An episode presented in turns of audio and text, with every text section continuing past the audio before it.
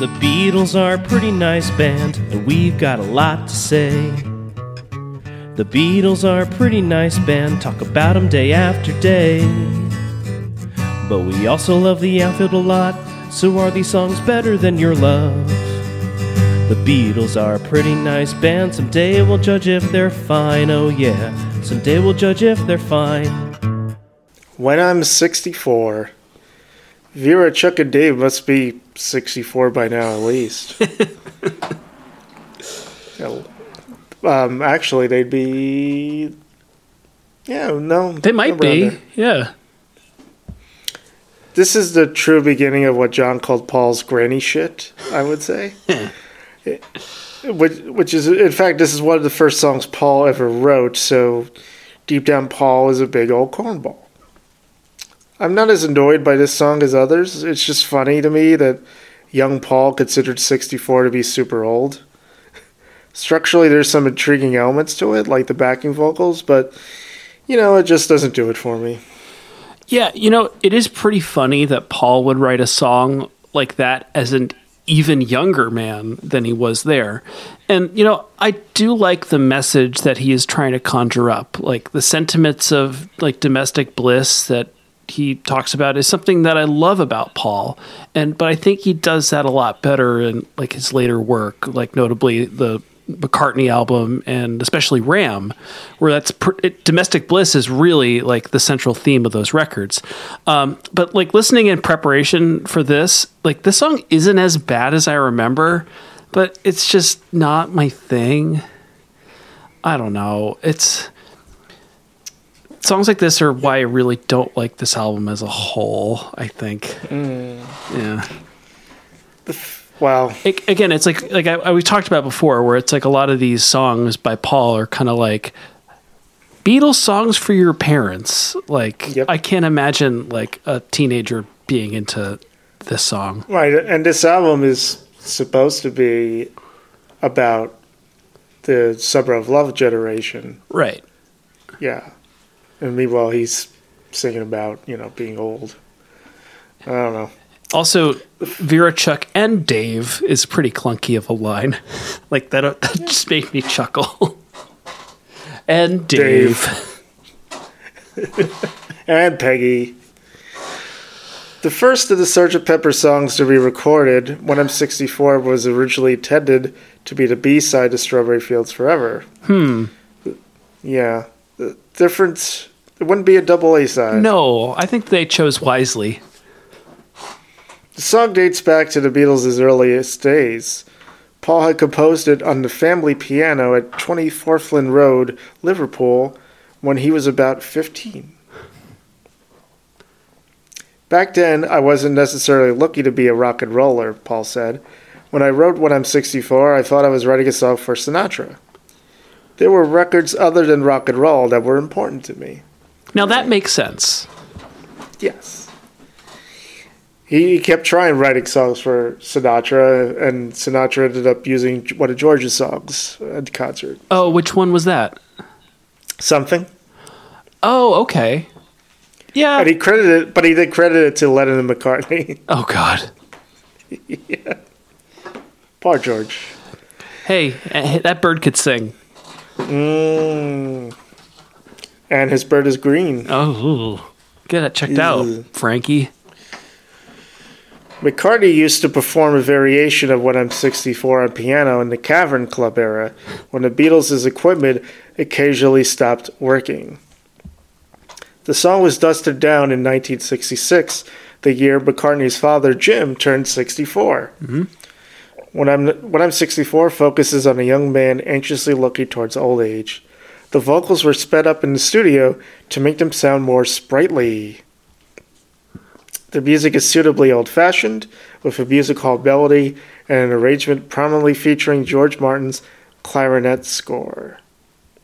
Paul said, I thought it was a good little tune, but it was too vaudevillian, so I had to get some cod lines to take the sting out of it and put the tongue very firmly in cheek.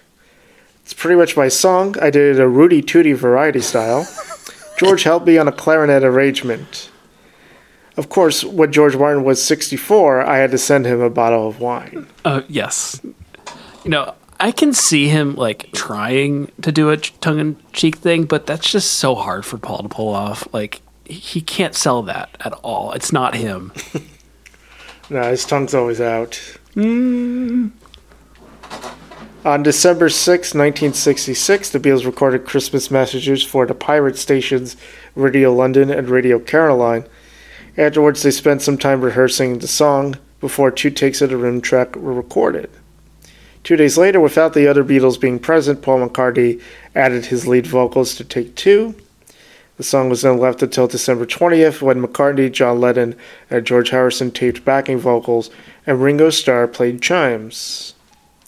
When I'm 64 is completed the next day with the overdub of the three clarinets. During the mixing stage, meanwhile, McCartney decided the song needed speeding up. On December 30th, they scrapped all previous mixes and created a new mono one, which raised the key from C to D flat major. McCartney, in his ly- the lyrics book, which came out a few years ago, he said, "I once ran into a lady who played piano at old people's homes." She said, Mr. McCartney, I hope you don't mind, but I've had to update when I'm 64 to when I'm 84, sometimes even when I'm 94. Those people think 64 is rather young. I wrote when I'm 64 when I was 24 ish, so 64 seemed very old then. Now it looks quite sprightly. Yeah, we're, we're sitting here as young and carefree, you know, and 64 still doesn't seem that old No, nowadays. It it does not. That's uh yeah. I know people who are 64.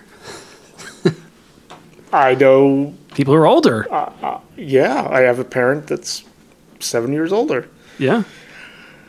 Um, McCartney's manuscript for the song sold for fifty-five thousand seven hundred dollars, equivalent to one hundred two thousand in twenty twenty-one, at Sotheby's, London, in September nineteen ninety-four. According to author George Case, all the songs in Sgt. Pepper were perceived by contemporary listeners as being drug-inspired, and even with this song, uh, the line, the lyric "digging the weeds" was a possible drug illusion. Like that, that's ridiculous. As someone who was like literally digging weeds out of my garden, like, come on. Hey man, hey, it's a family show. Hey, Hey, you've got to hide your weeds away. In August 1967, the Beatles book published an article discussing whether the album was, quote, too advanced for the average pop fan. One reader complained that all the songs except Sgt. Pepper and When I'm 64 were over our heads, adding the Beatles ought to stop being so clever and give us tunes we can enjoy. right. same. Oh, My my poor brain can't handle I can't handle the weirdness that is this can't album. ha- I can't handle lovely Rita. oh my god. My my poor mind. This, when I'm 64 was included in the, the animated film Yellow Submarine. It was also used over the opening credits of the 1982 film The World According to Garp. I'm sure that money went to Michael Jackson. Sure. Tim Riley writes that When I'm 64 represents the McCartney side of Elvis's corny hokum. Walter Everett agrees with Riley's description, adding that this penchant for the audience charming vaudeville sketch led to McCartney preferences that Lennon detested the most. Mm-hmm. BBC music critic Chris Jones describes the song as pure nostalgia for his parents' golden age, and cites, cites this as an example of Sgt. Pepper being less a kicking out of the jams, a spreading them on scones at tea time. I could go for that right now. And it's not tea time yet. Uh, on the occasion of McCartney's 64th birthday in June 2006, a month after the singer's separation from his wife Heather Mills, Paul Vallely of The Independent wrote an appreciation that focused on the song's message. Describing McCartney's birthday as a cultural milestone for a generation, Vallely commented that the widespread support for the former Beatle and corresponding derision of Mills tells us more about us than it does about her. To mark the occasion, McCartney's grandchildren recorded a new version of When I'm 64 for him at Abbey Road. In the New York Times, Sam Roberts likened McCartney's failure to fulfill the song's promise of retirement age contentment with Mills to America's divorce rates and other socioeconomic problems afflicting citizens in their 60s. Sounds fun. Yeah, they sounds like that's a great story for parties. Love counts zero. no love in No when you're love old. it when you're old. Yes. You lost that love in the family. Oh. Josie scale. I'm going to give this a Josie. Yeah, it's definitely going to be a Josie for me as well. The Beatles are a pretty nice band, talk about 'em day after day.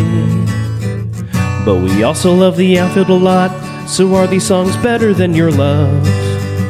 The Beatles are a pretty nice band, someday we'll judge if they're fine, oh yeah, someday we'll judge if they're fine.